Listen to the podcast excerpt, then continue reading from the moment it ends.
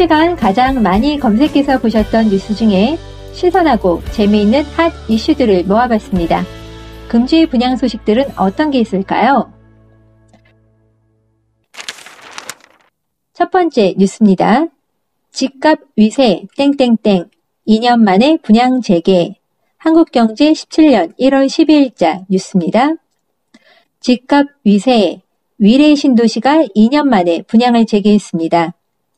서울 송파구와 경기 성남 하남시에 걸쳐 있는 강남권 마지막 신도시로 불리는 위례 신도시에서 연말부터 순차적으로 새 아파트 7,700여 가구가 공급됩니다.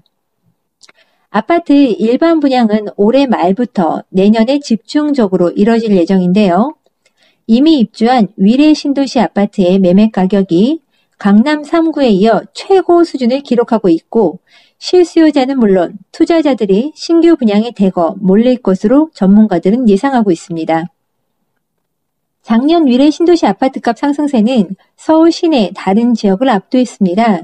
부동산 114에 따르면 작년 12월 말 기준 위례 신도시 아파트값은 평당 2,245만 원으로 15년 12월 1,943만 원보다 15.5%나 올랐습니다. 서울 강남, 서초, 성파구 등이 속한 서울 한강 이남 11개구 아파트 값이 9.3% 상승한 것을 감안하면 위례 신도시 아파트값 상승률이 두드러진 것으로 보이네요. 위례 신도시 아파트 값은 서울 전체의 평균 평당 아파트 값의 1,940만 원은 물론 서울 한강 이남 11개구 평균 아파트 값의 2,233만 원보다 높습니다. 강남구, 서초구, 송파구, 강남 3구보다는 낮지만 양천구나 강동구, 영등포구, 동작구 등 그 외 지역보다는 높게 나타나고 있습니다. 유수연 대우건설 건축 마케팅 팀장님은 기반시설이 자리 잡으면 집값이 더 올라갈 가능성이 높다고 내다보고 있습니다. 두 번째 뉴스입니다. 키높이 싱크대, 칸칸 수납장, 편의성 높여, 땡땡땡. 한국일보의 17년 1월 10일자 뉴스입니다. 키높이 싱크대, 칸칸 수납장, 편의성을 높여 실수요자를 공략하겠다고 합니다. 113 부동산 대책 이후 분양시장이 위축되면서 생활 편의성을 높인 상품에서 활로를 찾으려는 건설사가 늘고 있습니다. 사라진 투자 수요를 실수요자로 채우기 위한 직접적인 생활과 밀접한 기능에 신경을 쓰고 있는 건데요. 올해는 물량 공급 과잉으로 건설사들이 미분양을 막기 위해서 실수요자에게 초점을 맞춘 마케팅에 주력을 하고 있기 때문입니다. 서비스 면적의 극대화도 이런 한 예입니다.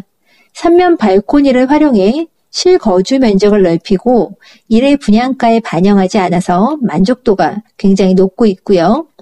가변형 벽체와 알파룸 등을 활용한 같은 평면이라도 거주자에 따라서 어느 공간에 강화할지 선택하도록 한 신평면 설계도 점차 확산되고 있는 추세입니다. 대림산업 관계자는 건물 하중을 지탱하는 내력벽 사용을 최소화하는 대신에 가변형 벽체를 늘려 라이프 스타일에 맞춘 공간 배치가 가능하도록 하는 추세도 거주자의 개성을 담을 수 있어 만족도가 높다고 말하고 있습니다. 업계에선 올해 건설사의 실수요자 챙기기가 더욱 강화될 것으로 보고 있습니다. 김은진 부동산 124 리서치 팀장의 말에 따르면 편익성 증가는 실수요자의 마음을 사로잡아 우수한 분양 선적은 물론 매매 가격도 주변 단지보다 상대적으로 높게 올라가는 결과로 이어지기 때문에 고객 친화적인 실용 설계가 실거주자의 마음을 움직이고 있다고 말하고 있습니다. 세 번째, 분양 뉴스입니다. 땡땡 부동산 버블 붕괴 논란 한국경제TV의 17년 1월 9일자 뉴스입니다. 일본식 부동산 버블 붕괴 논란입니다. 무슨 얘기일까요?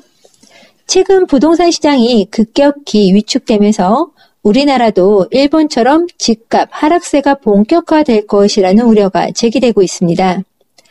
정부가 부동산 대책을 통해서 규제에 나선 데다 금리 인상 우려와 정책 금융 축소 등 악재가 겹쳤기 때문입니다.